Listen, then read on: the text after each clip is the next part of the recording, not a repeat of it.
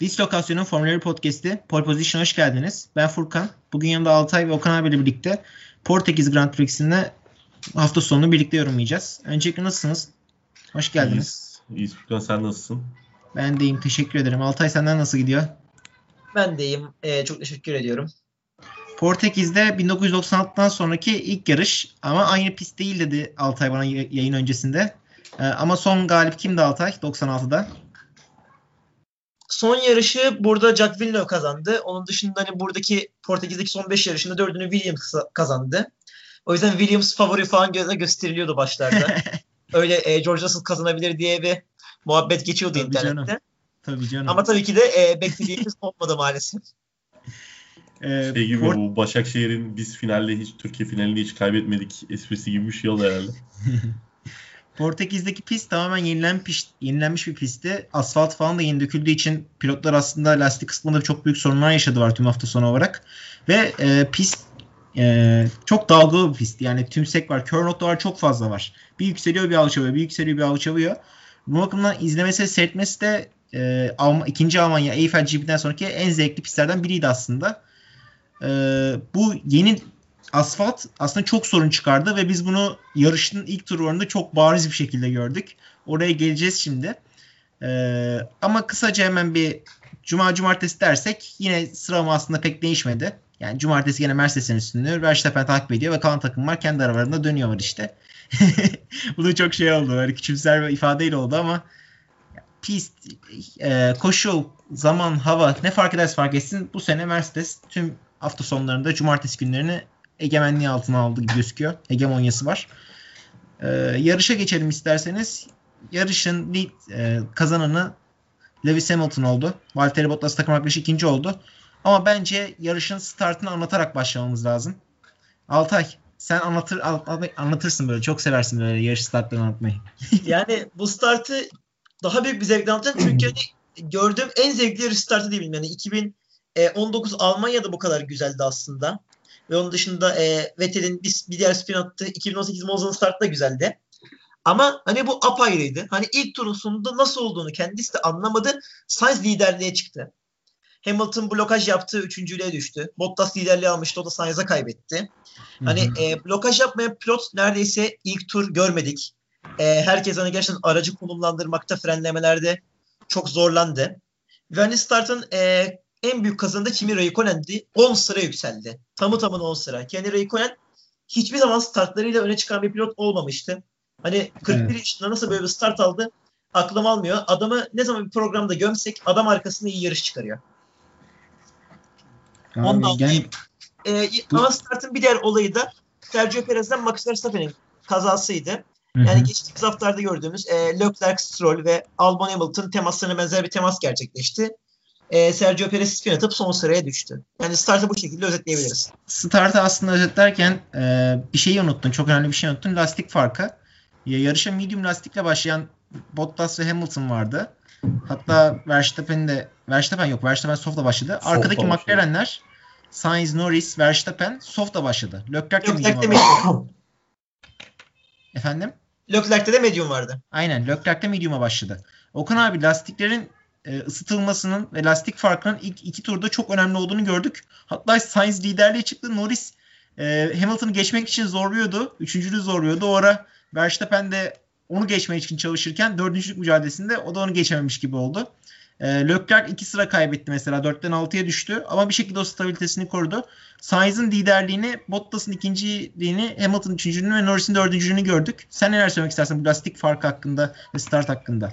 Ya şey en iyi lastiğin e, uzun süredir bu seneki bütün yarışları konuşarak söylüyoruz. Hani soft'u neredeyse bu sene hiç kimse tercih etmedi çoğu yarışta. Çünkü şey e, bütün yarışlarda dayanıklılık biraz daha ön planda olduğu tutuş daha ön planda oldu. Normal şartlar altında soft lastiklerle daha iyi bir tutuş beklediğimiz bütün yerlerde yanılmıştık. Hani iyi bir tutuş sağlayamadıklarının yanı sıra böyle çok kısa sürede parçalanmaların da olduğunu gördük. Portimao'da bunu ilk iki turda çok bariz bir şekilde gördük. Soft lastikle medium lastiğin arasındaki yol tutuşunun inanılmaz bir farkı olduğunu gördük. Böyle de Altay'ın dediği gibi Sainz'ın birinciliğini gördük. İşte e, ilk sıralardaki medium kullanan e, sürücülerin arka sıralara düştüğünü gördük. Kimi Raikkonen'in yükselişini gördük. Hani bunların tamamıyla hepsinin soft lastiğin ilk defa bir hafta sonunda bu sene bir hafta sonunda çalıştığını gördük yani.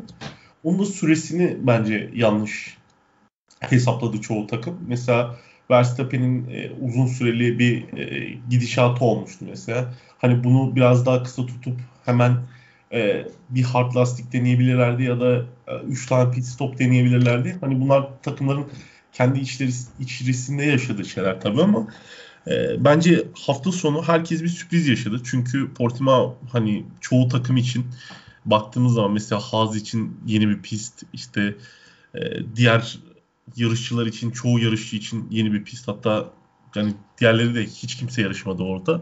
Ama hani bazılarının test için gittiğini biliyoruz. Bazı pistlere belki gitmişlerdir yani.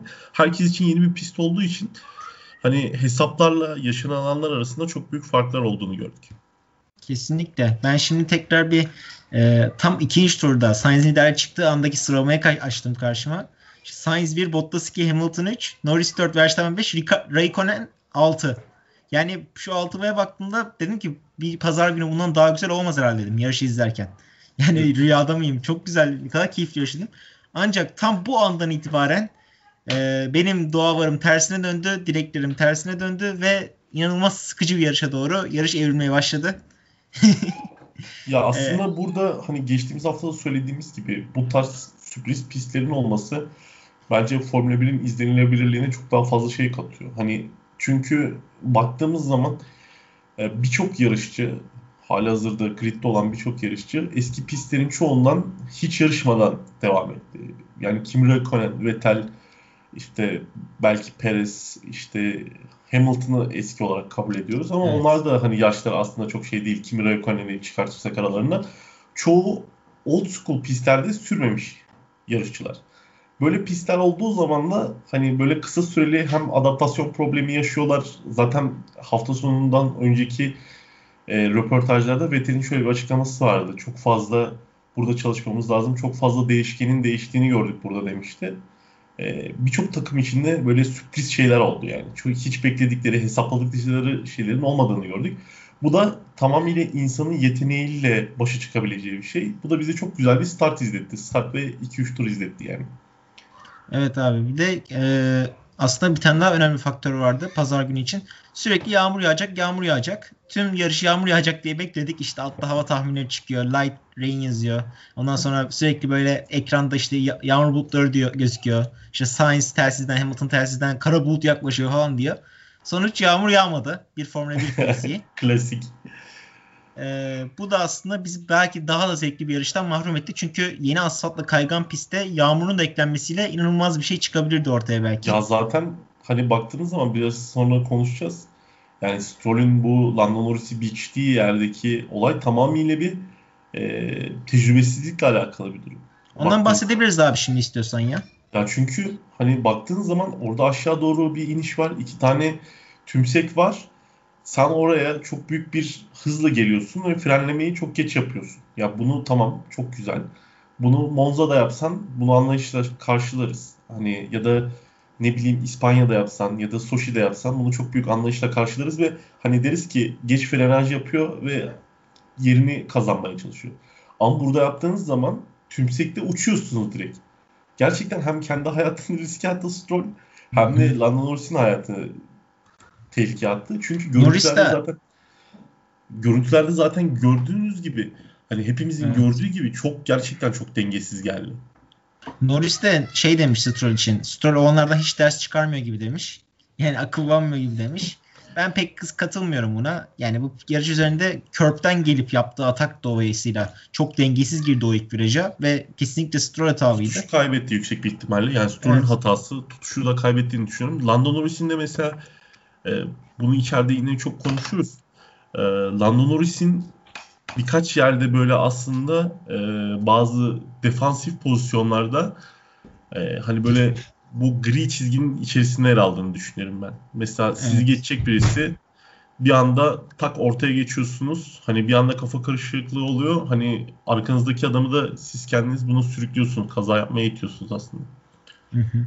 Abiler o zaman Mercedes'te başlayalım isterseniz. Ee, Bottas'ın bir liderliği söz konusuydu aslında. Sainz'in lastikleri bitince, soft lastikleri bitince Bottas Sainz geçti. Sonra Hamilton'la geçti.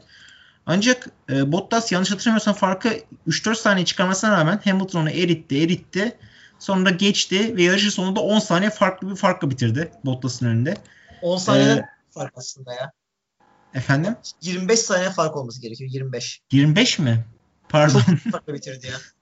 25 saniye. Ben işte yarış bitmesine son 10, 15 tura 10 saniyeyi gördüm. Ondan sonra dedim artık bu yarış da yani e, liderlik için bir kapışma olmaz demiştim ama 25 saniye kadar çıkmasına dalgınlığıma gelmiş herhalde. E, aynı lastikler aslında. Yani ikisinde medium vardı. Hem Bottas hem Hamilton'da. Ama Bottas'ın lastikleri çok çok bitti. Hamilton'ın lastikleri bitmedi. Bir de üstüne üstün hem geriden gelip Bottas'ı geçti liderlik mücadelesi için. Sonra da farkı açtı yeni pit stopla birlikte. Bottas'ın daha taze lastik olmasına rağmen. Yani bu hafta sonu pist bize şunu göster diyebilir miyiz Altay? Ee, çok gitmek yani halihazırda lastikle çok fazla tur atmak, lastiği aşındırmak avantajlı oldu diyebilir miyiz bu hafta sonu için? Yani e, tam olarak aslında e, lastiklerle ilgili o kadar büyük bir bilgim yok bu sene. Hani özellikle 2018'deyken hatırlıyorsun Super Soft vardı, Ultra Soft vardı. Hani sonra hani C1, C2, C3 hamurlarından biri fazla takip edemiyorum. Ama hani şunu söyleyebilirim ki e, hani lastikleri lastikleri hızlı bir şekilde kullanan ama aynı zamanda iyi bir şekilde kullanan pilotlar uzun bir süre gidebildi. Mesela e, Renault'da buna geleceğim. Ama Ocon'un lastiklerle kaç tur gitti? 53 tur gitti Ocon lastiklerle. Evet, yani, Renault'a geleceğiz. Yani. Ve, ve, ve hani temposu vardı. Leclerc belli bir temposu vardı. O lastiklerle 34 tur gitti.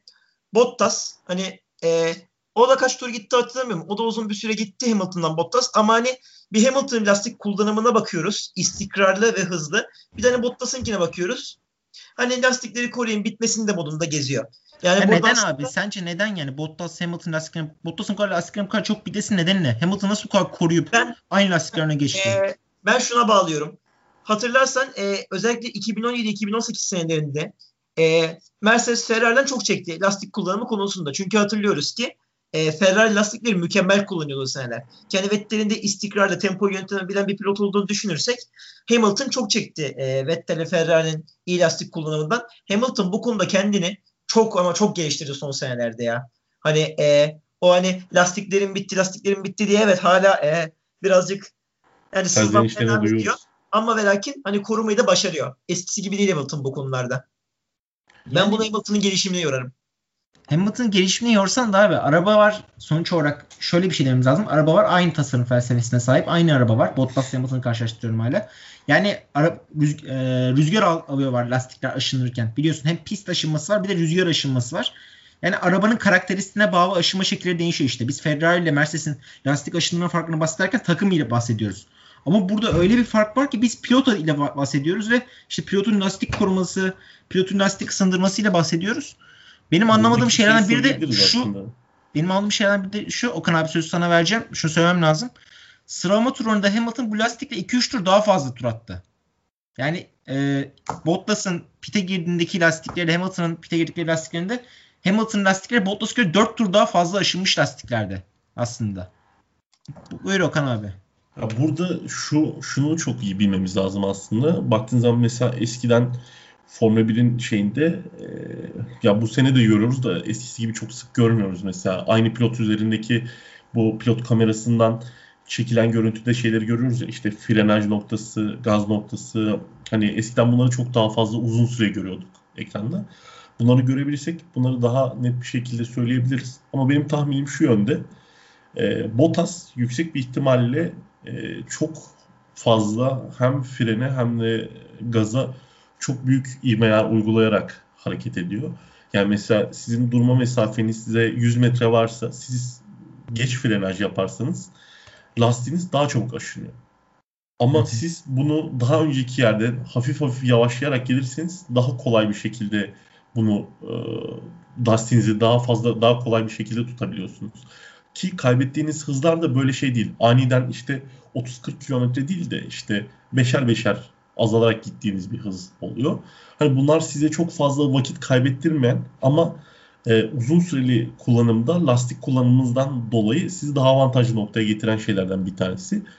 Ki Valtteri Bottas'ın da hani bu noktada aslında e, çok fazla insan hani Valtteri Bottas çok soğukkanlı işte hareketleri Finn'de olmasından dolayı hani çok soğukkanlı diyor ama Valtteri Bottas Lewis Hamilton arkasındayken çok panik sürüyor. Benim düşüncem şu yönde. Valtteri Bottas arkasında Hamilton olduğu için kendisini çok gergin hissettiği zaman bu noktaları çok kaçırıyor. Hamilton gerçekten soğukkanlılığına çok soğukkanlılık katmış artık. Hani aslan payı gerçekten Hamilton'da burada. Ee, nasıl sürmesi gerektiğini, nasıl koruması gerektiğini çok iyi bildiği için yarış çizgisinden neredeyse hiç çıkmıyor. Dönüş noktalarında hep doğru yerde frenaj yapıyor. Ama, ama Valtteri Bottas dediğim gibi arkasında Hamilton olduğu zaman çok panik havasında. Çünkü Hamilton ilk hatanla direkt tepene biniyor yani. Bence bundan Aynen dolayı.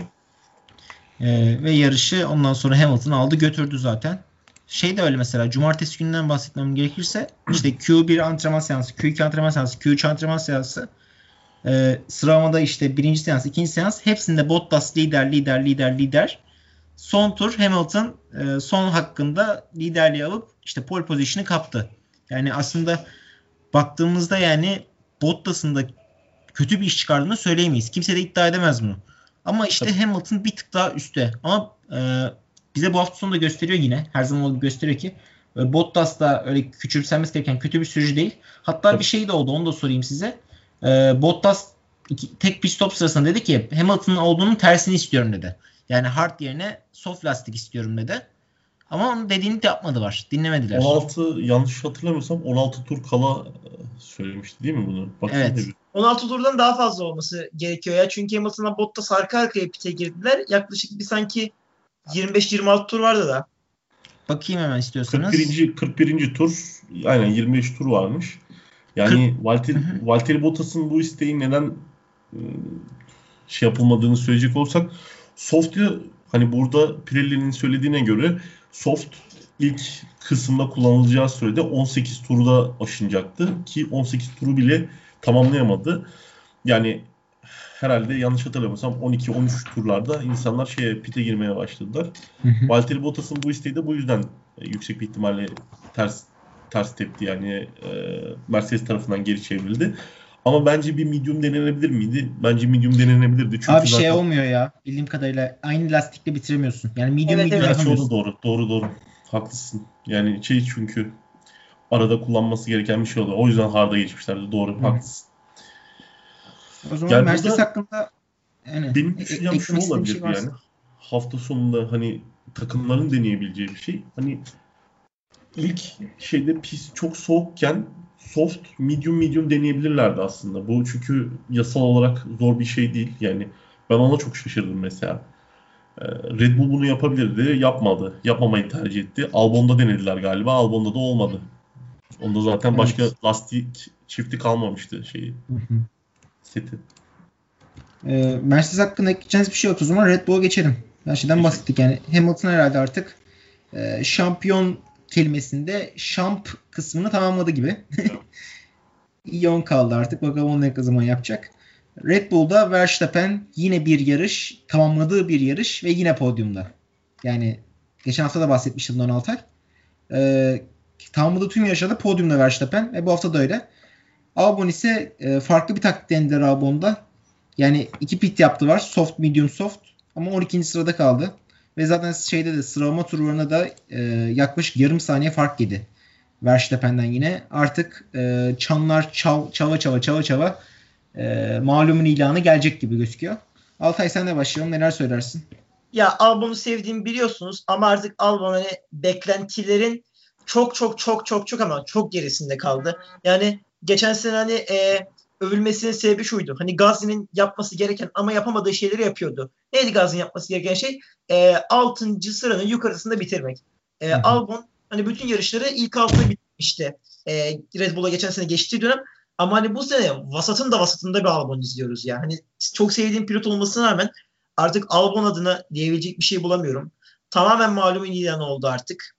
Ve hani e, araçta mı sıkıntı var, Albon'da mı sıkıntı var, ikisinde de mi var bilmiyorum. Bence ikisinde de var ama hani artık tamamen araçtan söylenemez bu. Hani ben e, Albon'u seneye Alfa Tauri'de izleyemiz e, garanti diye düşünüyorum. Hani Tsunoda gelecek falan diyorlar ama artık Honda'ya da bağlar kopmuşken Tsunoda'yı getirmek gibi bir şey bence Alfa Tauri yapmaz. Verstappen hakkında ne diyeceksin. Altay? Alfa Tauri'de. Efendim? Verstappen hakkında. Yine maksimumu aldı çünkü. Verstappen hakkında denecek hiçbir şey yok. Yani e, startta hani Perez'den olan teması sıkıntılı bir pozisyondu. Gerçekten sıkıntılı bir pozisyondu. Ve e, hani Verstappen ceza çıkabilir miydi? Aslında çıkabilirdi 5 saniye. Ama hani e, çok da gerekli değildi aslında. O yüzden çıkmadı. Ben ceza verilmesi gerektiğini düşünüyorum hala baktığımda pozisyona. Ya çıkabilirdi zaten. Ama hani öyle hani e, çok da hani e, ceza almadı, aa niye almadı diyebileceğimiz bir pozisyonu değil yani. Hani geçen sene Brezilya'daki Hamilton Albon teması kadar yani bariz değil. Evet. Ama yine ceza da alabilirdi aslında. Bu arada Verstappen de Bottas'ın 9 saniye arkasına bitirmiş yarışı. Yani o da sonda işte dediğim gibi az önce dedim lastikler fazla kaldığında fazla aşındığında daha yararlı olduğu gibi bir şey oldu bu pistte. Lastikler büyülü gibiydi. Çünkü Verstappen erken pit yapıp softta 27. turda pit yapıp daha doğrusu erken değil ama medium'a 43 tur gittikten sonra e, medium'da 30 turun üstüne çıktıktan sonra arayı fark kapatmaya başladı Bottas'a göre. Bottas hard'a geçti. Bottas'ın hard'ı e, ısınmadı herhalde yeteri kadar ve Verstappen aşınmış lastiklerle farkı azalttı azalttı. 9 saniye kadar düşürdü aslında. Yani e, bu bile bu hafta sonu için bence şahane bir e, sıralama pozisyonu. 9 saniye gerisinde bitirip 3. olmak. Yine maksimumu aldı. Okan abi senden de Red Bull'la ilgili Verstappen ile ilgili bir yorum alalım. Sonra Ferrari'ye geçelim. Ya bu lastik seçimindeki yine şeye geleceğim ben önce. Hani pistin sıcaklığı çok soğuk olduğu zaman e, asfaltın sıcaklığı hard lastik gerçekten hiçbir işe yaramıyor. Hani uzun süreler gitseniz bile hani 1.3, 1.5, 1.8 bir turda vakit kaybediyorsunuz hard lastikte. Yani yüksek bir ihtimalle hani ideal sıcaklıkta Verstappen uzun süre götürdü orada. Hafta sonu Red Bull için yorumda şu yönde olacak. Hani Red Bull bütün denemelerini Albon üzerinden yapıyor. Albon'la başlayacağım. Bütün denemelerini Albon üzerinden yapıyor. Albon üzerinden e, çalışıyor. Albon üzerinden e, yeniliklerini e, deniyor. Ve Albon'dan iyi bir performans bekliyor. Albon da bu denemeleri her zaman kayıtsız bırakıyor. Ya çünkü e, yani bazı yarış pilotları gerçekten yaptığınız zaman mesela Hülkenberg böyleydi. Hülkenberg mesela bir şey denediğiniz zaman çabuk adapte olabiliyordu. Albon çabuk adapte olamıyor. Albon'un adapte olabilmesi için e, süre geçtiğini Çünkü geçtiğimiz yıl e, hani her ne kadar e, Gazli çok fazla sıkıntı yaşasa da en başta bu sıkıntıların tamamını Gazli yaşamıştı. Gazli'nin sıkıntı yaşayıp geliştirdiği araca Albon oturdu baktığımız zaman. Albon şu an Gazli'nin yaşadığı problemi yaşıyor. Hani çabuk tepki veremiyor bu konuda. Bence Red Bull'un yapması gereken zaten bunu şeylerde de konuşuyoruz her defasında programımızda. Ee, Red Bull'un buraya daha tecrübeli, bu tarz değişikliklere daha çabuk ayakta e, hani bu tarz değişiklikleri çabuk adapte olabilecek, daha kolay e, bunlara göğüs gerebilecek birisini getirmesi lazım. Daha tecrübeli. Hani Albon'un zaten Altay'ın da dediği gibi buradaki süresi dolduğunu görüyoruz. Verstappen için de söylemiştik zaten. Verstappen gerçekten çok başarılı bir pilot. Çok aç bir pilot. Bunu da her yerde gösteriyor yani. Gerçekten hani çok kullanılan bir tabir. Hani kan damlasının damladığı yerde hemen oluyor yani köpek balığı gibi gerçekten hani çok aç başarıya. Kendisini nerede daha iyi görebiliyorsa hemen o aralığa giriyor. Bu haftada yine onu gösterdi. Aracından alabileceği maksimum verimi aldı bence. Evet. Ee, o zaman Red Bull'da kapatalım buradan. Ferrari'ye geçelim. Burayı herhalde biraz uzun tutacağız gibi duruyor. ee, Leclerc cumartesi günü dördüncü bitirdi sıralama turlarını. Vettel de 15. bitirdi. Ama e, Leclerc'in dördüncü bitirmesi sıralama turlarını yani bu adamın inanılmaz bir sıralama yeteneği olduğunu gösteriyor. Tek tur yeteneği olduğunu gösteriyor. Ee, çok başarılı. Cidden çok başarılı. 4 saniye arkasındaydı lider Hamilton'ın. Yani yarım saniyenin altında aslında bir Ferrari arabasıyla dördüncü bitirmesi ve yeni bir pist dediğin gibi. Okan abinin yarın başı belirttiği gibi. Yeni bir pist yani. E, sürücülerin hepsi ilk, ilk defa sürüyor gibi oluyor. Alış, daha çok alışmıyor ama çok antrenmanları yok. Ezber, ezberledikleri pist değil genel olarak. Ona rağmen dördüncü bitirmesi e, pilot araba kombinasyonunda ne kadar iyi bir tek tur pilot olduğunu gösterdi Leclerc'in. E, yarışa baktığımızda da Leclerc işte o kaoslu startta aslında 8.liğe kadar düşmüştü. İşte soft lastik Ricardo da onu geçmişti. Ama oradan sonra işte uzun pit stratejisi, ilk lastik uzun stratejisiyle birlikte istikrar sürüşle birlikte yarış dördüncü bitirdi. Ve e, dördüncülüğün aslında çok önemli bir başarı olduğunu söyleyebiliriz. Çünkü Ferrari arabasına hala baktığımız zaman e, hala bir McLaren Racing Point belki Renault seviyesinde olmamasına rağmen rahat bir şekilde dördüncü bitirmesi ya güncellemeler getirdiler çok iyi çalışıyor ya da e, Leclerc üstün bir performans sergiliyor ya da çok şanslı. Bunlardan biri bilemeyeceğim. E, Leclerc dördüncü bitirdi ama işte Verstappen 30 saniye gerisindeydi. Güzel bir şey söylemem gerekirse de Hamilton'dan tur yemeyen 3 sürücüden biriydi. Bir tanesi Bottas, bir tanesi Verstappen, bir tanesi de Leclerc. Ondan sonra Leclerc'den sonra tüm sürücüler Hamilton'dan tur yedi. Yani Ferrari arabasının Mercedes'ten tur yemeden bitirdiği uzun bir yerden sonraki ilk yarış olabilir herhalde. Bu da pozitif bir şey. E, Vettel ise yarışı 10. bitirerek tek puan almış oldu takımı için. Ama buradaki asıl önemli olay ise e, Binotto'nun ve Vettel'in bir çatışması oldu yarıştan sonra. Ferrari Vettel'in eşit olmayan araç iddiamını yalanladı. E, Vettel yarıştan sonra yaptığı açıklamada dedi ki Ferrari iki pilota birden eşit araç vermiyor. E, araba çok dengesiz. Sonra mikrofonları Leclerc çevirdiler. Leclerc dedi ki arabanın dengesi gayet iyi, arabada gayet iyi hissediyorum dedi. Ondan sonra Binotto'ya tekrar döndüler. Binotto da şöyle bir açıklamada bulundu. E, Vettel ve Leclerc'in araçları aynı. Bu konuda şüphe yok. Samimi bir şekilde Sebastian'ın Imola'da daha iyi bir sıralama geçirmesini ve yarışta neler yapabileceğini daha fazla göstermesini umuyorum. Charles kesinlikle çok iyi. Ancak ikinci pilotta daha fazlasını vermesini umuyorsunuz dedi. İkinci pilot. Yani e, Charles kullanıp çok iyi diyor onu övüyor. Sonra Vettel'e ikinci pilot ifadesini kullanıyor. İpler bu kadar gerilmiş belki de kopmuş durumda. O yüzden Altay'la başlayalım. ya aslında şu açıklama Binotto'nun takım e, hani sinirlendim şu anda. O yüzden e, birazcık toplayıp söyleyeceğim. Binotto'nun takım liderliğinden, takım patronluğundan ne kadar uzak olduğunu, kriz yönetiminden ne kadar uzak olduğunu ve hani ne kadar hani e, yönetimden uzak olduğunu gösterdiği nitelikte ya. Yani e, sen hani 2015'te Vettel geldikten sonra hani o dörtlü ekipten birisiydin hani Vettel, Arriva Bene, Marchione ve sen vardın yani. Hani sen Vettel'in e, o senelerde Ferrari'de yaptıklarını gördün. 2015'te şampiyonluğu ikinciliği oynamasını gördün. Hani o sene bu seneki Verstappen gibi performans gösterdi Vettel. Hatta daha bile iyisini gösterdi. 2017 şampiyonluğu oynayışını gördün. 2018'de Almanya yarışına kadarki güzel performansını gördün. Sonrasında tabii araç da güncellemelerle geriye gitti. Ama hani e, Vettel o sırada güncellemelerle araç geriye giderken e, sürmeye çalışıyordu. Sen ne yapıyordun? Araba birinin kuyusunu kazıyordun. Takım e, patronluğunu almaya çalışıyordun. Elinde sonunda aldın. Hani sonraki durumu görürüz. İki senede takımı dip noktaya sürükledin sen. Ve hani ondan sonra e, Vettel'le de skandal bir şekilde yolları ayırdın. Sonrasında yaptın. Her açıklaması skandal ya. Hani adamın e, bir skandal yaratmadan yaptığı açıklama neredeyse yok. Yani ne olursa olsun bu takıma bu kadar sene emek vermiş bir adama hani hem bu kadar saçma sapan işler yap e, hem de ondan sonra çık ikinci pilotte. Bu gerçekten rezillikten de öte bir şey ya. Hani ben Ferrari fanlarına sabır diliyorum. Bu adamla muhtemelen 2022'de göreceksiniz. İki sene daha siz bu adamı nasıl katlanırsınız bilmiyorum. Biz kurtuluyoruz. Sizlere sabır diliyorum. Hani bir noktayı e, bu kadarını söyleyebilirim. Şimdi yarışı değerlendirirsen de. yarışı Leclerc açısından değerlendirirsem Leclerc için alıştığımız yerler zaten bunlar. Zaten Leclerc'in artık e, hani Q3'e kalıp iyi bir yer edinmesini ve sonra da o yeri bir şekilde e, koruyabilmesini e, biliyoruz. Koruyabildiğini biliyoruz. Alıştık. O yüzden e, Leclerc'in dördüncülüğüne şaşırmadım hiçbir şekilde. Ama hani ilk turlardaki e, 8. düşünden sonraki toplaması hani birazcık da hani lastik farkı. Çünkü hani softlar birkaç tur sonra çöktü. Yani medyumlar yükselişe geçince de hani Leclerc hani e, çatır çatır önündeki kim varsa geçti. Yani McLaren'leri çok kolay geçti. Ve hani Verstappen'de de fark kapatıyordu bir ara. Evet Leclerc'in geçiş yapması aslında belki de en önemli şeydi buradaki. Yani 8. düşükten sonra önündekilere işte McLaren'leri geçti. Ee, e, kim vardı başka? Gazli'yi geçti. E, o noktada Ferrari'nin uzun zamandır böyle geçiş yaptığını görmemiştik.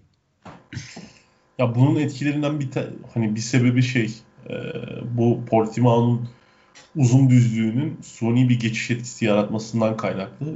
Diğer bir gelişme ise Ferrari buraya difüzörlerini güncelleyerek gelmişti. Yüksek bir ihtimalle hani daha yere tutunması daha iyi olan kuvvetinde herhangi bir eksiklik hissettirmeyen bir araçla geldi. Yani dengenin iyi olmasını söylemesinin Leclerc'in tek sebebi bu bence. Ee, Okan abi o zaman senin de bir Leclerc ve Vettel üzerinde istiyorsan hafta sonu yorumunu alalım. Ya benim yorumum şu yönde olacak. Hani hafta sonu gerçekten hani Leclerc için güzel geçti. Güncellemelere güzel cevap verdiğini gördük Leclerc'in. Ve olduğu yeri korumak için gerçekten maksimum kuvvetle çalıştığını görüyoruz Leclerc'in. Hani e, mesela kimisi çok kolay gelir buraya hani çabuk bırakır. Leclerc eğer bir yere geliyorsa oraya hemen böyle tırnaklarını direkt geçiriyor ve orada kalmak için çok uğraşıyor. Hı hı. Hafta sonu Leclerc'in bu çalışkanlığını gördük. Ve Leclerc de şey dedi abi. Onu da ekleyeyim evet. istiyorsan. Bu sezonki en iyi Ferrari olduğunu doğrulayabilirim bu arabanın dedi. Benim için takım için çok olmamıştı. Ve şey Aynen. dedi yani podyuma çıkabileceğim bile düşündüm bu arabayla dedi ama Max çok hızlıydı bize göre dedi. Yani Verstappen olmasa aslında bu arabayla podyuma çıkabileceğim bile düşündüm bu arabayla. Çok iyiydi bu araba bu hafta sonu. Yani difüzörün güncellemesinden dolayı hani hem downforce'larını arttırmışlar hem de aracın daha dengeli olmasını sağlamışlar bence. Hani e, Leclerc'in bunu bu kadar beğenmesindeki sebep bu olduğunu düşünüyorum ama hala e, dediğiniz gibi yaklaşık bir 30-40 beygirlik bir eksik güç var Mercedes'le. Yani bunun da Red Bull'la herhalde bir 20-30 olduğunu düşünürsek hani bundan kaynaklı olarak yetişemediğini düşünüyorum ben Leclerc'in. Vettel için. Yani ben zannetmiyorum ki Ferrari'nin eşit araçlar vermeyip Vettel'in kötü gidişatına sebep olsun. Ama şöyle bir şey var. Hani bir yerden bir işten ayrılıyorsanız veya sizinle artık işin bittiğini e, patronunuza söylediyseniz size orada herhangi bir şekilde değer verilmez. Vettel'e de aynı şekilde davranılıyor yani. Hani ikinci pilot söyleminin tamamıyla sebebinin bu olduğunu düşünüyorum. E, bence çok talihsiz bir söylem. Çünkü Vettel hani bu söylemleri hak edecek bir adam değil. Çünkü sonuçta elinde dünya şampiyonlukları bulunan e, hani en genç e, Formula 1 galibi gibi bir ünvanı zamanda elde etmiş. Hani birçok başarı imza atmış, birçok yarışı kazanmış. Hala hazırda 5 e, tane e, en çok yarış kazanma şeyinde 5 tane pilottan bir tanesi olan Vettel'e bunu söylemek çok aciz bir yaklaşım. Binotto'nun biz bu noktada hani e, negatif yönünü gördük ve bunun yarın öbür gün Carlos Sainz'ın başına gelmeyeceği veya Leclerc'in başına gelmeyeceğini söyleyemeyiz. Çünkü e, Altay'ın da dediği gibi hani zamanda Vettel'in ilk geldiği zaman gerçekten Arabebe'nin e, kuyusunu kazmakla uğraşacağına adam gibi arabayı yapsalardı şu an belki hani çok farklı bir Vettel'den bahsediyor olurduk. Evet. Yani Binotto'nun bence bu söylemlerini değiştirmesi lazım. Hafta sonu yarışın dışarısında konuşursak. Vettel için yarış içerisinde konuşursak da gerçekten çok uzaktı. Hani Alfa Romeo'larla ve Haas'larla yarıştı. Hani diğer pilotlarla çok çok uzaktaydı. Ama daha sonrasında hani e, işte Kimi Raikkonen'le yarışması, kapışması falan filan bunlar hani Vettel açısından baktığımız zaman olumlu şeyler. Hani puan potasının içerisinde olması da güzel bir şey. Ee, ama dediğim gibi çok büyük bir talihsizlik Binotto'nun açıklamaları. Ben de bir ekleme yapmak istiyorum son olarak. ya e, Ferrari bu arada hani bir haftada aslında bu pek farklı ama pitte Vettel'e çok saçma sapan bir strateji uyguladı. Yani e, Vettel çok ama çok erken pite alındı ya. Hani onu bir tek ben fark ettim? Abi 31. turda pit alınmış. 28'de aldılar. 28 pardon. 28. turda. 28'de almışlar ve hani pit alındığı sırada e, Ocon hemen önündeydi. Hani Albon hani Albon'la 4,5 saniye fark vardı. Onu eritiyordu. Sonra hani Ocon'la 3,5 saniye fark kaldı. Onu da 1.2'ye getirdi. Hani Vettel'in lastiklerini de iyi kullanıyordu. Bir yandan da fark kapatıyordu. Hani Vettel'i bir anda aldılar, harda geçirdiler. Bence Vettel'in Ocon kadar bile giderdi yani. Çünkü hani sürekli fark kapatıyordu. Yani iyi kullanıyordu. Abi lastikleri yanmıştı Vettel. Aynen burada takımların seçimleri şeyle alakalı. Daha çok mesela Hamilton yani adam dünya şampiyonu ve şu anda Formula 1'in bir numarası. E, Mercedes'te benim lastiklerim iyi. Ha, tamam okey bunu anlıyoruz ama yine de pite gelmen lazım. Yani bu şekilde takımların söylemleri bu şekilde. Çünkü e, hani birçok analiz programı var. Hani bakıyorsunuz mesela şimdi girdi e, öbür tarafta çıktı. İşte Hard'ın maksimum verimini aldığınız yer yarışın sonu olabilir. Yarışın sonu bittikten sonraki 5 tur olabilir. Hani bunu düşünüp de almış olabilirler. Bunu biz bilemeyiz. Bir de yani lastiklerini daha... yakmıştı Okan abi. Onu da eklemek Aynen. istiyorum. Lastikleri yani... yakmadı diye hatırlıyorum ben ya. Lastikleri sadece yarışın sonunda yaktı diye hatırlıyorum ben. Yok yaktı. Şeyde, Sağ ön lastikleri gitmişti. Aklımda evet. kaldı benim o e, görsel start video. Finish, start finish düzlüğünün sonunda yakmıştı hatta. Aynen öyle. Aynen öyle. Onu tam hatırlamıyorum dediğim gibi. Yani o konu lastikleri iyi koru. Mesela onu Renault'a geliriz. E, Ferrari hakkında eklemek istediğiniz bir şey yoksa geçelim ilerleyelim istiyorsanız. Yarım saat devirdik herhalde programda. evet evet. E, Alfa Tauri'den Pierre Gasly 5. oldu. Yine muazzam bir yarış. Yani soft lastikle 32 tur e, 32 yazıyor bende lastik olarak ama bir de onun şeyi var. Sıralama da var. Herhalde 29-30 tur gitti. E, ondan sonra medium lastiğe geçti ve yarışın sonlarına doğru Perez'e de atak yaparak 6.lıktan 5. yükselip kendisi için maksimum sonucu gene aldı. Gazi'nin yıldızı parlamaya devam ediyor. E, takım arkadaşı Kvyat ise yarışı yine sonuncu bitirdi. Lance Stroll'ün çekilmesini hesaba katarsak. Üçüncü pit yapıldı son 9 tur kava. E, o da olması zaten 15-16. gibi arada bir sıralamada gidiyordu. Ya Kvyat için gene berbat bir yarış. E, Gazli için gene muhteşem bir yarış. E, Alfa Tauri'yi hızlıca yorumlayıp ilerleyelim abiler. E, Okan abi sen de başlayalım hızlıca. Ya Alfa Tauri'de hani e, Kiat'ın şeyinden başlamak istiyorum ben. Kiat artık yüksek bir ihtimalle kariyerin, Formula 1 kariyerinin sonuna geldiğini az buçuk hissediyor. Hani motivasyonu çok düşük olduğunu tahmin ediyorum. Ee, yüksek bir ihtimalle Kiat'ı yarın öbür gün Le Mans'da, işte Indy'de veya geri kalan diğer yarış platformlarında göreceğiz. Rally'de ya da. Çünkü Kiat gerçekten Formula 1'de tamamıyla miladını doldurdu artık. Çünkü sizin elinizde aynı araç, aynı kapasitede bir araç, aynı tekerlekler, aynı benzin var. Yani sizin takım arkadaşınız 5. oluyor, siz sonuncu oluyorsunuz. Bunun yani şanssızlıkla bir kere açıklaması olur. Belki ikiyle olur. Ama üçlü olmaz yani. Evet. Buradaki Kiat gerçekten bunu şanssızlığına sığınamaz yani. Pierre Gasly çünkü çok güzel performans gösteriyor. Hani geçen sene ki Pierre Gasly nazire yaparcasına bir performans gösteriyor. Ve onu tebrik etmek lazım. Çünkü hem startta çok güzel hemen şeyin arkasına girdi. Orada pozisyonunu korudu. Kazadan hemen kendini sıyırdı çıktı falan. Gazi gerçekten muhteşem işler yaptı.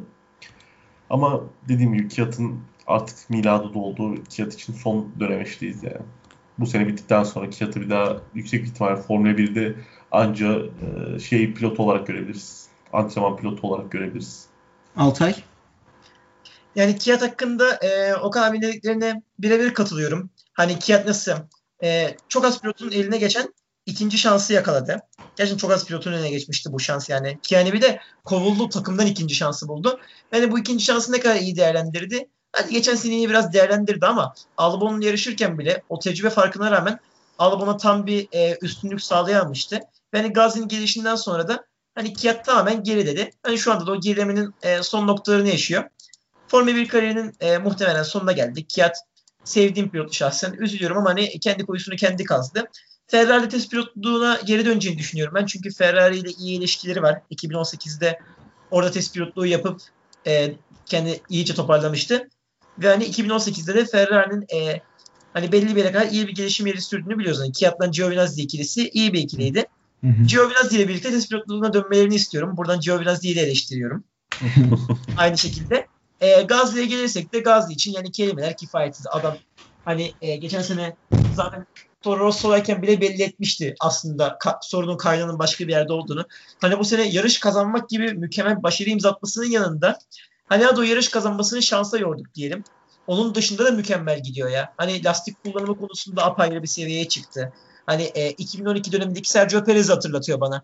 İyi lastik kurarak sürekli e, yerleri geri alıyor. Kaybettiği yerleri geri alıyor. Veya bir şekilde Peki, yer kazanıyor. Şöyle bir şey diyeyim Altay sana. E, Albon'un puanı 64, Gazli'nin puanı 63. Bu da bana işte tam olarak geçen seneki e, hani durumu hatırlatıyor. Hani Gazli'nin hani yarış kazandığı için de yani o yarıştan Albon puan almadığı için de evet birazcık suni demeyeyim ama bir avantajı var. Ama yine de e, Albon'un sene sonunda puan tablosunda geçmesini ben şahsen çok istiyorum. Red Bull'a mükemmel mesaj vermiş olacak. Ve hani muhtemelen de e, 2022'de Renault, McLaren gibi takımlardan birisinin koltuğuna geçecek gibi duruyor. Yani Gasly şu anda içerisinde, güzel bir hafta içerisinde bir dedikodu duymuştum. Lafını böldüm ama hani yabancı basında Esteban Ocon'un işte e, Renault'dan ayrılacağına, e, Pierre Gasly'nin Renault'a geleceğine dair çok büyük bir şey vardı Avrupa basınında. Siz de gördünüz mü bilmiyorum ama. E, Ocon Red Bull diyordu. Artık o da fantastikliğin zirvesi yani bence. Hani Ocon'la Verstappen yarışta aynı takımda yarışması imkansız. Zannetmiyorum. Zannetmiyorum ya ben. Evet. Ee, istiyorsanız Alfa defterini kapatalım ve e, McLaren Racing Point'i birlikte ele alalım. Nasıl olsa Norris ile Perez'in kazası var yarışın başında ve e, Sainz ile Perez arka arkaya bitirdi. E, Norris de bunlardan etkilendi. Stroll de bir şekilde etkilendi. Hepsini falan filan getirsek McLaren Racing Point'i beraber götürelim. E, Sainz 6. Perez 7. Norris de Ee, Perez dedi ama Verstappen Perez, e, Norris Stroll olacak. Yarışı diyorum ben abi. Şey kazaları söylüyorsun zannettim. mi? evet evet kazaları yanlış söyledim de ben şey yarış sonrasını yan- e, doğru yanlış söylemiş olabilirim. Kazalarla atları karıştırmış olabilirim. E, yarışı Sainz 6. Perez 7. bitirdi.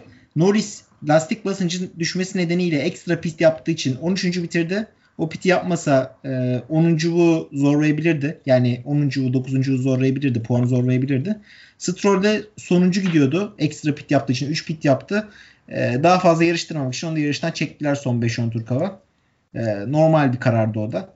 E, Altay senle başlayalım. İkisini birlikte yorumlarsan sevinirim.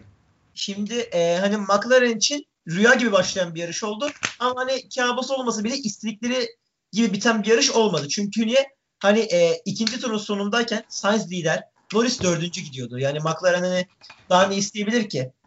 Hani böyle giderse bir de yağmur yağarsa falan diye düşünüyorduk biz de o sırada. Hani böyle. Ama tabii daha sonra e, istedikleri olmadı. Sainz yarışı e, 6. bitirdi. Norris ise Stroll'le olan temasından sonra puan alamadı. Yani Sainz için hani klasik bir Carlos Sainz yarışı geçirdi ve hani bitirebileceği en iyi yerde bitirdi şeklinde yorumlayabilirim. Hani belki soft lastikle başlamasaydı dördüncülüğü, beşinciliği zorlayabilirdi.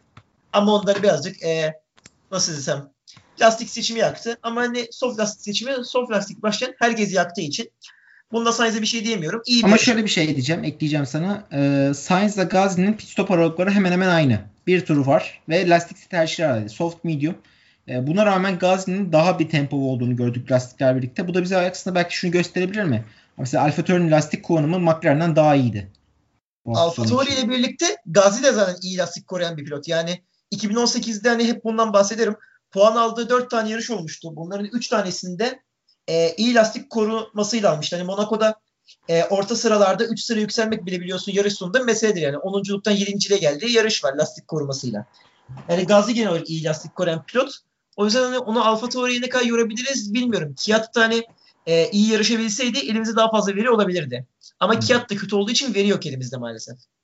Ee, Racing Point'ten devam edersen yani Stroll Perez, Perez Perez. bence şu anda e, çok net bir şekilde söylüyorum kariyer senesini geçiriyor ya.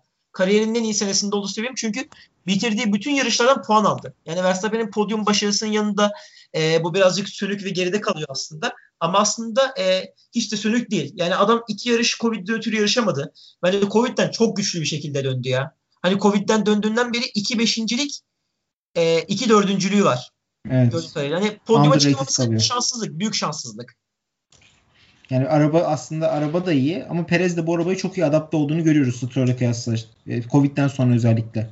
Yani Perez seneye umarım Red Bull koltuğunu alır diyorum ya. Perez hani e, o konu sevdiğimde ötürü hiçbir zaman çok kanımın ısındığı pilot olmadı. Ama hani pilotajına her zaman çok büyük saygı duyduğum bir pilot oldu. Abi bugün bu şey haberleri çıktı. Gördük. Onu diyeyim. Efendim, Bugün, bugün şey haberleri çıktı. Ee, Perez Williams'a mı geliyor? İşte Russell yollanıyor mu? İşte Perez'in sponsorları var. Yeni Williams yatırımcı var. Perez'in sponsorlarının ilgisini çekiyor falan filan. Bir de Twitter'da bir e, food okudum. Orada da diyor ki e, bir abimiz e, Perez'in yıllık maaşın sponsorlarından yıllık maaşını çıkardığımızda takıma getirisi net 3 milyon euro diyor. Yani aslında Perez'in o kadar arabanın üstünü Meksikalı sponsorlar dolduruyor ama bir takıma getirisi ortalama 3-5 milyon euro gibi çok düşük bir rakamdan bahsediliyor.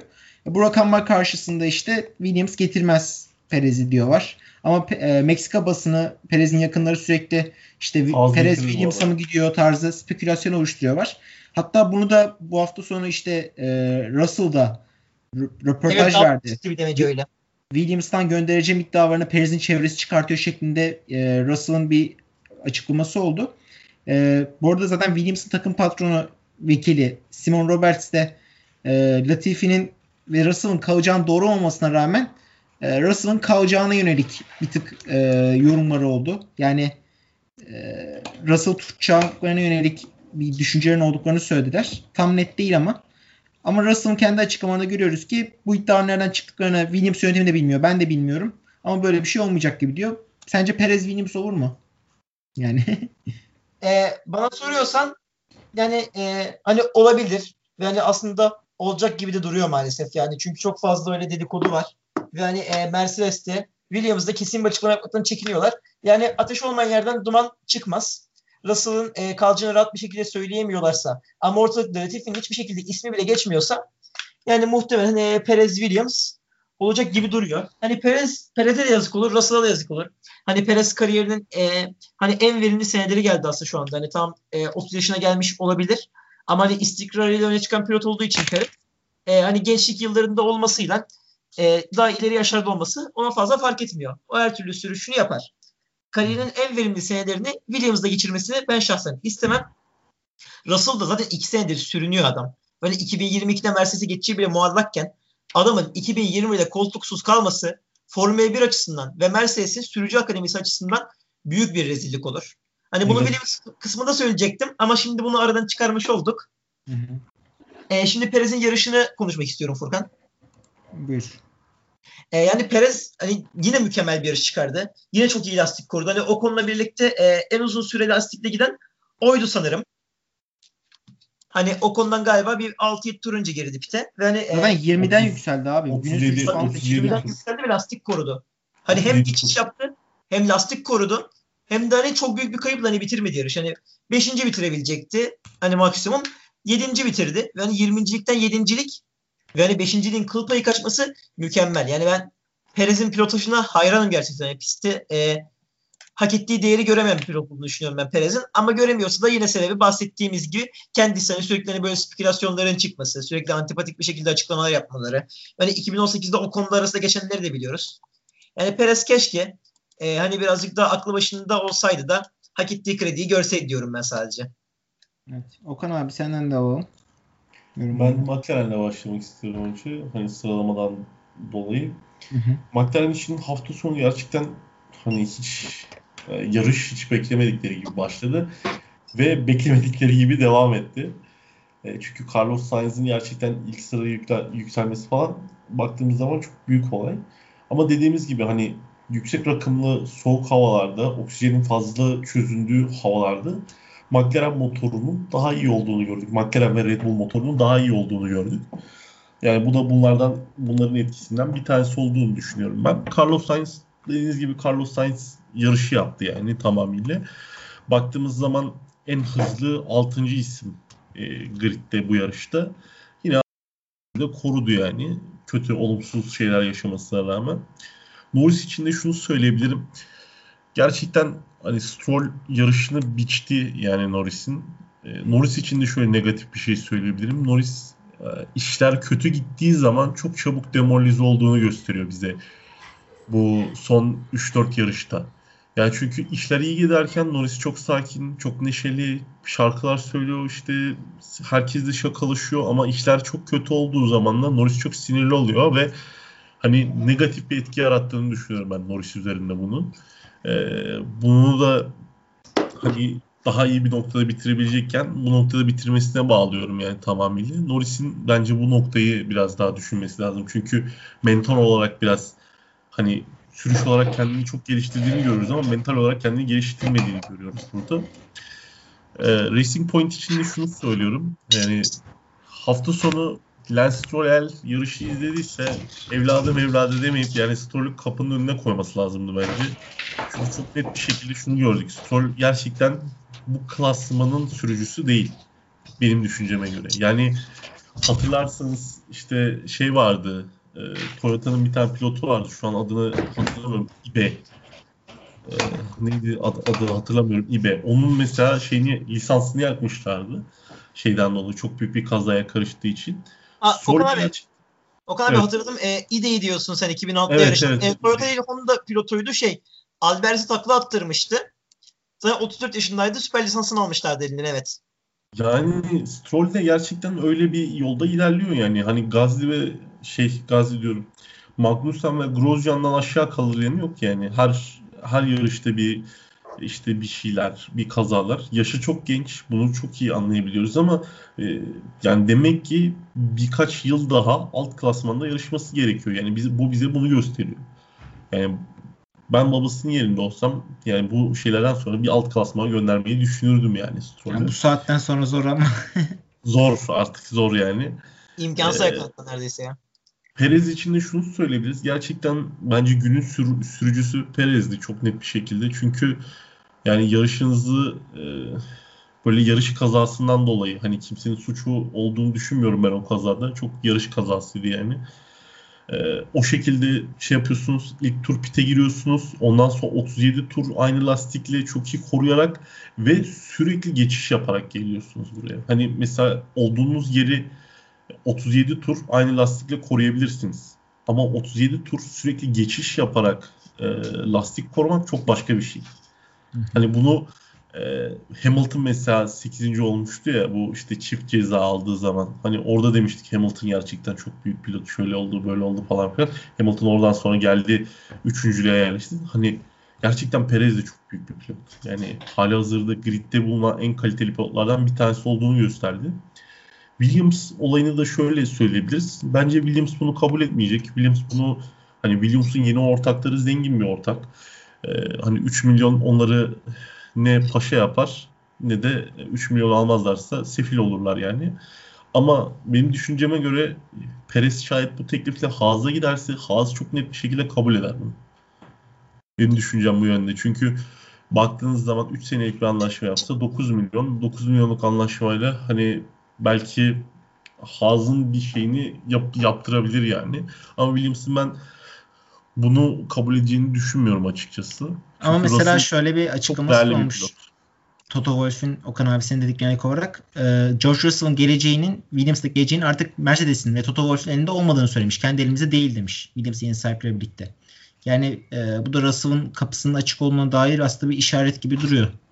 Yani bence Russell'ın koltuksuz kalabileceğini de düşünmüyorum ben bu konuda. Yani çünkü hali hazırda birçok koltuk daha boş. Hani koltuklar için de adaylar belli. Hani ben ilk yaptığımız programdan sonra da söylemiştim bunu. Ben Russell'ın menajeri olsam artık bir şeyleri değiştirmek için gerçekten risk alırdım.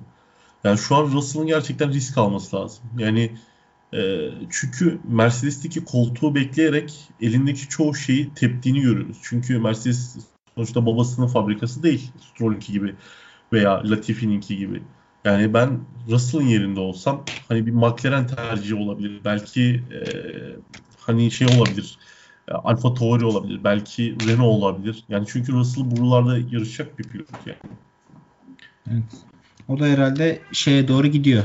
Ee, en, en çok puan almadan yarışan sürücü rekoruna doğru gidiyor. Yani Hülkenberg gerçekten yani Hülkenberg ile ikisinin çok yetenekli olduğunu çok net bir şekilde hepimiz görüyoruz. Ama bazı şeyleri gerçekten pist üstünde göstermediğiniz zaman e, yani fabrika sahipleri, yarış ünitesi sahipleri veya şeyler hani patronlar bunlar rahatsız oluyor. Yani Hülkenberg bu şekilde gitti Renault'a. Yani Hülkenberg kötü bir pilot mu? Değil. Adam cumartesi günü kahve içtiği yere 2 saat mesafede yarışa katıldı yani. Bunu kaç tane pilot yapabilir? Yapamazlar. Çoğu kişi yapamaz. Ama gerçekten hani Russell'ın bazı şeyleri artık göstermesi lazım yani. Elindeki aracın potansiyelini hepimiz biliyoruz ama hani eğer bunu orada gösteremiyorsanız başka bir yere gitmeniz lazım. Yani ya Haas'la görüşmesi lazım. işte Alfa Romeo ile görüşmesi lazım. Yani Mercedes'i bekleyerek ömrünüzü geçiremezsiniz. Evet o zaman e, kapatalım bu defteri e, ve şeyi de aslında konuşmuştuk diye varsayıyorum şu an. Williams konuştuk diye varsayıyorum. E, çünkü Latifi'nin 18.ini konuşmaya değer görmüyorum. Hemen Haas'a baktım. 16. 17. olmuş var. Magnussen'le Grosjean. E, onları da konuşalım isterseniz bu hafta. Burada... Bir Alfa Romeo bir de Renault konuşup programı kapatalım diyorum ben. Evet Renault'u unutacaktım ben de. Evet yani Renault bir de Alfa Romeo kaldı. Renault ile başlayalım sonra Alfa Romeo ile bitirelim isterseniz. Renault'u. Altay anlatsın. Ben de Alfa Romeo hakkında birkaç bir şey. Altay anlatmadan ben de birkaç tane isyanımı edeyim. Ee, Renault'u takım yönetimi, kenarsı garaj yönetimi bu hafta sonu Ocon'un beşinciliğini hiç etmiştir. Ocon evet, çok net 5. olacaktı bu hafta sonu. İnanılmaz lastik kurdu. 53 tur medium lastiğe gitti ki yani bu herhalde bir medium lastiğe giden en fazla tur falan olabilir benim gördüğüm kadarıyla. Sayı olarak, tur sayısı olarak. Kilometre olarak belki daha fazla vardır ama tur olarak 53 benim en çok gördüğüm rakam medium lastikle. Ve ondan sonra çok rahat bir pit aralığı vardı. Yani Perez ile aradaki farkı saniye. 28'de abi de ondan sonra ilerleyen turlarda da hep 22-23 aralığını tuttu. Yani 5-6 turda pit alma şansları vardı 45. 50. turlar arasında. Yani Perez'in önüne döndürme şansları vardı yeni lastiklerde Zaten Ocon'un. şeyde de, Ama şeyde de döndürme şansları vardı. Yani pite girerken ar- arkasındaki de 28 saniye fark vardı. 4,5 saniye zaten pit yaparsan yani kusura bakma da dönemezsin yani. Evet pitte de kenarda 4,5 saniye hata yaptılar ama ondan önce pite alma turu taktikleri de yanlış. Yani yanlış Evet. zamanda pite aldılar. 5-10 tur daha önce alsa var çok net bir beşincilik geliyordu. Ee, ve 4,5 saniye kenardaki pit yönetimi 8. sırada çıktı. Ricardo'nun önünde bile zar zor yarışı bitirdi aslında. Ricardo onu geçecek gibi duruyordu. Ee, ve yeni lastikler gene hiç ısınamadı ve ne e, Gasly, Sainz, Perez üçlüsüne yetişebildi ne de e, Ya burada benim geç- ben bence buradaki takım yönetiminin yaptığı şey şuydu. Yani düşüncem buydu. Siz katılır mısınız bilmiyorum ama o konu takoz yapmak istediler. Ama Ricardo'nun önünde çıktı. O yüzden yapamadılar. olabilir. Altay sen neler söylersin? Ya aslında burada hani e, kenar yönetiminden çok bence e, sıkıntı soft lastiklerdeydi ya. Çünkü normal teorik olarak baktığımızda hani Ocon o kadar uzun süre mediumlarla gitmiş. Hani e, yaklaşık aslında 6-7 tur önce hala zaman kazanıyorken pit alınabilirdi. Onda bir sıkıntı olmazdı. Ama hani teorik olarak baktığımızda hani 53. turdan sonra Ricardo'nun önüne çıkıyorsun. 5. sırayla önünde e, hani lastikleri daha eski rahatça hızlı lastiklere geçebileceğin pilotlar var. Ama hani soft lastik bu hafta hiç çalışmadı ya. Çünkü hani e, Sainz hani böyle hani gerilerken Ocon arkadakiler hiç farkı açamıyordu.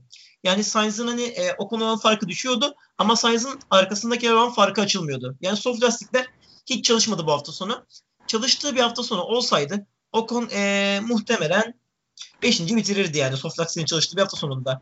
Çünkü ben iddia ediyorum ki 5-10 tur önce alınsa pite 53 yani 43-45 aralığında alınsaydı pite gene 5. olacaktı. İster Ama- hard taksınlar ister soft taksınlar. Çünkü soft Ama o zaman çok çok yoğun bir trafiğin içerisine giriyordu yani. Onda düşünüyorum. Hayır hayır. Yaklaşık 23 saniyelik bir aralık oluyordu. Sadece bir pilota geçecekti. 6. yani o trafiğin e, arasında 5. ile 6. arasında çıktığı zaman 2-3 saniyelik boşluk vardı. Oraya düşecek gibi duruyordu. Ve baktığımızda mesela Perez yarışı 5. götürdü ve Perez'in son lastik seçimi soft lastikti. Yani Perez son 2 turda geçirdi aslında Gasly ve Sainz'i ve o zaman lastiğinin 23. turuydu. Ocon 12 turluk bir soft lastikle yarışı bitirdi. Yani anlıyoruz ki soft lastikin ideal çalışma aralığı ısınacağı için 15 ile 23 tur arası.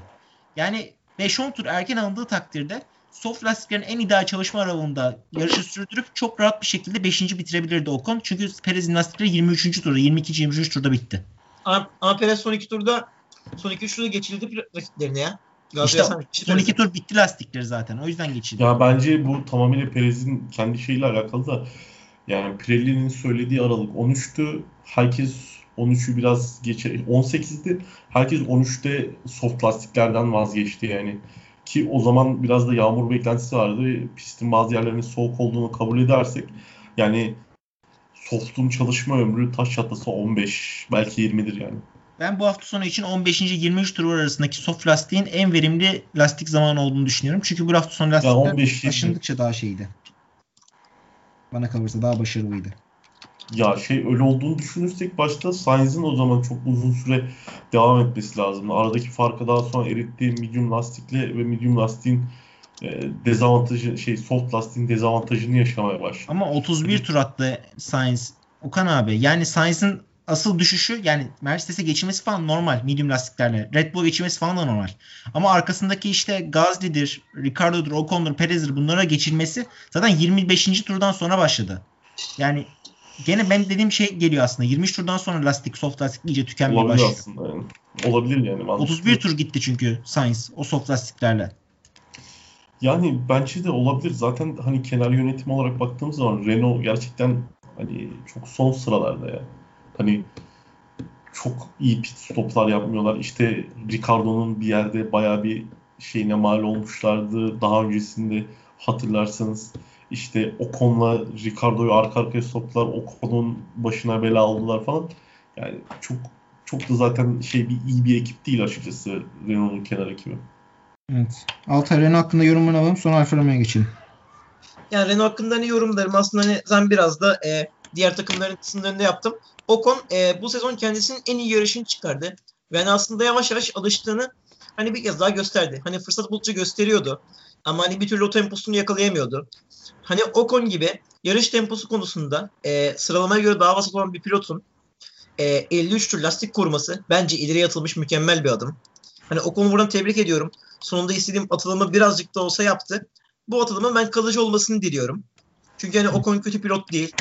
Ocon e, birçok şeyi başarıyla, layığıyla yerine getirebilecek bir pilot. Ricardo için de hani Ricardo için senenin ilk vasat hafta sonu bile olabilir bu herhalde ya. Hani startta yükselmesine rağmen daha sonrasında lastik yaktı sanırım Ricardo'da. Evet.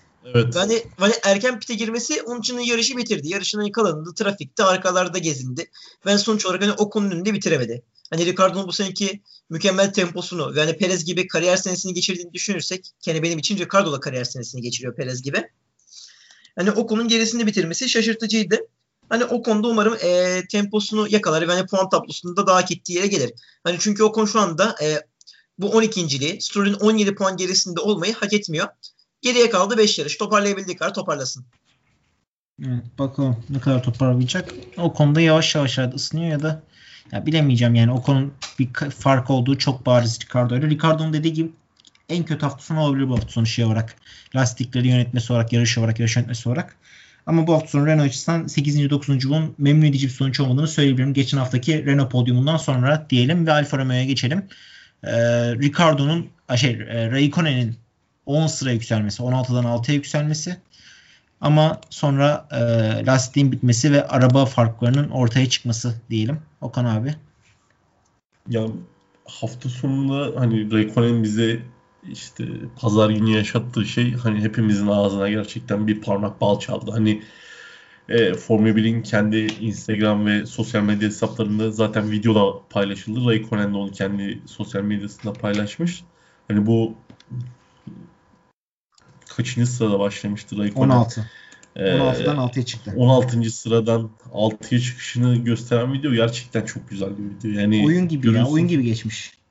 Aynen çok kolay geçmiş yani. Kalitesini bize bir parti orada yine son kalan Bu şeyi gösteriyor abi. Oldu. Yarış çizgisinin farklı çizgiler seçerek yani ilk defa yarıştığı pistte farklı çizgileri tamamen sezgilerine göre çizerek daha başarılı çekiş yakalayacak yerleri seçtiğini evet. ve daha kolay geçtiğini gösteriyor. Çünkü virajlarda geçti sonuç olarak o arabaları. Evet. Yani, yani şeyde değil yani. Yapay geçiş değildi. Mesela Evet ya mesela bakıyorsun yan tarafında çok onunkinden çok daha kuvvetli bir araç olan Red Bull var.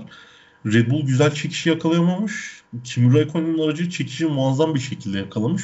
Hani bakıyorsun yanında işte McLaren var. McLaren geçiyor. Öbür tarafa bakıyorsun işte birini geçiyor falan. Yani Kimi Raikkonen bize gerçekten hani son zamanlardaki şeylerini gösterdi. Yani gerçekten bu adam neden hala gridde ve neden hala gridde olmasını isteyen takımlar var. Bize bunu gösterdi. Ee, ama hani Antonio Giovinazzi için bunu söyleyemeyeceğim. Çünkü hani onu zaten e, şu an 15.lik gerçekten Russell'ın dahi arkasında olması kabul edilir bir olay değil bence. Evet. E, baktığımız zaman çünkü arkasında Kevin Magnussen var, Roman Grosjean var, Latifi var. Üç şey iki tane pit stop yapmış Kiat var. Bir de yarıştan çekilmiş Lance Stroll var. Yani onun için de gerçekten yolun sonunun geldiğini görüyoruz. E, Alfa Romeo'nun biraz devam daha... edeceğini söylüyorlar ama abi ya. İtalyan milliyetçiliğiyle birlikte Alfa Romeo'nun seneye bu ikiliyle devam edeceğini söylüyorlar. Evet ne yazık ki öyle kötü haberler var. Umarım devam etmezler yani. Çünkü Alfa Romeo'nun gelecek sene olmasa bile ondan sonraki senede Ferrari'nin de kendi e, şeyini ritmini yakaladığı zaman Alfa Romeo'nun da ben gelişeceğini düşünüyorum. Çünkü Alfa Romeo gerçekten güzel bir baktığımız zaman güzel bir e, araç yapmış aslında baktığımız zaman şasi olarak şey olarak. Çünkü bize zaman zaman bunu yarışlarda gösterdiler ama sanırım onların da bir çok net bir şekilde hem güç ünitesinde ve motorda çok büyük sıkıntılar olduğunu görüyoruz. Hı hı. Motor tedarikçisi Ferrari kendini biraz daha e, geliştirebilirse onlar da güç ünitesindeki sıkıntılarını atlatabilirlerse güzel bir şasileri var. Belki daha iyi yerlerde bile görebiliriz. Hani bu sezon Alfa Tauri'nin yaptığı şeyleri bize gösterebilirler yani. Altay sana da dönecek olursam e, Raikkonen'in aslında soft lastikle beraber 11 tur tamamladığını ve medium lastikle beraber yarış tek pitte bitirdiğini ve 54 tur attığını gördüm. Şimdi dikkatimi çekti. Ocon 53 tur attı dedim mediumlara. Raikkonen 54 tur atmış mediumlara. Şu adam ya gerçekten. Giovinazzi de işte e, medium hard yapmış ama Giovinazzi'nin kötü bir yarış çıkarını söyledik. Senden de çıkarmış yani. Evet. Altay Yani senden de bir son yorumlarını alalım. Ya Giovinazzi için yani e, diyebileceğim bir şey yok. Her zaman vasattı. Hala vasat. Yani Giovinazzi hiçbir zaman iyi bir pilot olmayacak. Artık bunu e, kabullenmenin vakti geldi. Hani birazcık İtalyan milliyetçiliğinin ötürü o koltukta hala oturmaya devam ediyor. Umarım oturmaz bir sonraki sene. Çünkü Giovinazzi'yi ben hep çok vasat buldum. Ha test pilotluğu konusunda iyi olduğu söyleniyor. Ben de buna katılıyorum. Çünkü hani e, ben 2018'de hatırlıyorum. Cuma antrenmanlarında hani Vettel se- 8-9 bitirirdi. Sonra Giovinazzi e, gece simülatör yapardı. Üçüncü antrenmanda Vettel birinci bitirirdi. Sonra da çıkar e, pole alırdı veya ilk çizgiyi alırdı. Giovinazzi'nin hani e, iyi bir ayar bulabilen pilot olduğu söyleniyor. O göreve geri dönerse yani çok da mutsuz olmam. Ama hani yarışırsa mutsuz olurum. Çünkü hani çok daha fazla hak eden pilotlar var. Raikkonen'e gelirsek adam saf tecrübe ya. Hani adam e, adam elindeki saf yeteneğin, saf tecrübenin sadece bir kısmını bile gösterdiğinde 41 yaşında mükemmel işler yapabiliyor ya. Hani Raikkonen gerçekten kendisine çok yazık etmiş bir pilot. Ama Bütün işte gerçekten zaman. istemesi lazım. Yani Raikkonen'in hani ilk şampiyonluğu bu kadar erken alması belki kariyerini çok negatif etkilediğini düşünüyorum ben. Yani Evet. Raikkonen'e ben hep bir tane şampiyonluğu aldım. Bu bana yeter modunda gezen bir pilot oldu. Evet. Yani Ama çok hani erken ulaşmasa belki çok daha farklı şey izleyebilirdik Raikkonen hakkında. Ama hani onun dışında ne Raikkonen'i görüyoruz yani. Adam hani istediği zaman 41 yaşında startta 10 sene kazanıp medium lastikle 54 tur gidebiliyor. Ama istediği zaman. O yüzden ben Raikkonen'e hep şey diyorum ya nedir onun adı. Kendisine çok yazık etmiş bir kariyer diyorum. Hani oysa en azından 3-4 şampiyonluk alabilirdi saf yeteneğiyle. Hani Vettel'le de mesela farkı o. Vettel mesela saf yetenek değil. Çok çalışarak, çok uğraşarak hani e, bir şekilde bugünlere gelmeyi başarabildi.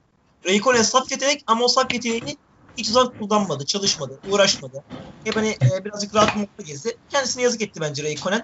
Ama ne olursa olsun 41 yaşında bile e, onun bu şekilde sürüşler yaptığını görmek sevindirici. Yani bir sene daha kalacak gibi duruyor gridde. Eğer ki bu yarışmaya devam edecekse kalsın yani mahsuru yok. Evet. Ee, o zaman programı yavaştan kapatalım. Son sözlerinizi, son yorumlarınızı alalım. Söylemek istediğiniz, olup da söyleyemediğiniz içinizde kalan bir şey varsa. Söyleyemediğimiz içimizde kalan şey şey yani Türkiye Grand Prix'si yaklaşıyor. Bunu merakla bekliyoruz. Özellikle böyle farklı pistlerdeki yaşanan olaylardan sonra daha da fazla merakla bekliyoruz. Umarım güzel bir yarış olur ilerleyen yarışlarda. da. Altay senin var mı? Ben de e, aynı şekilde Imola'yı bekliyorum sabırsızlıkla. Çünkü hani e, dar bir pist ve hani yarışıldığı zaman hep çok zorladığını söylenen bir pist yani Imola. Ben hani Imola'daki yarışı sabırsızlıkla bekliyorum. Ve hani e, Imola'daki son yarış 2006'daydı. Imola'da Formula 1 e, otomobili sürüp daha yarışmaya devam eden bir tek Raikkonen var şu anda sanırım. Hı hı. Yani o yüzden Imola'yı sabırsızlıkla bekliyorum yani. Bakalım hani e, Raikkonen bir sonraki hafta neler yapacak yani. Çünkü hani çok kişi pisti bilmiyor. Raikkonen yine böyle bir start izletebilecek mi? Yani pistin darlığı e, geçişine kadar izin verecek. Ben de Imola'yı bekliyorum sabırsızlıkla. Bakalım Imola sonra Türkiye Grand Prix'si yaklaşıyor. daha bitiriyor. Bitiriyoruz. Aynen. Ee, biz de programı burada noktalayalım isterseniz. Güzel bir yayın oldu. Portekiz Grand Prix'yi değerlendirmeyi, takımları, pilotları konuşmaya çalıştık. Ee, biz dinlediğiniz için teşekkür ederiz. Hoşçakalın.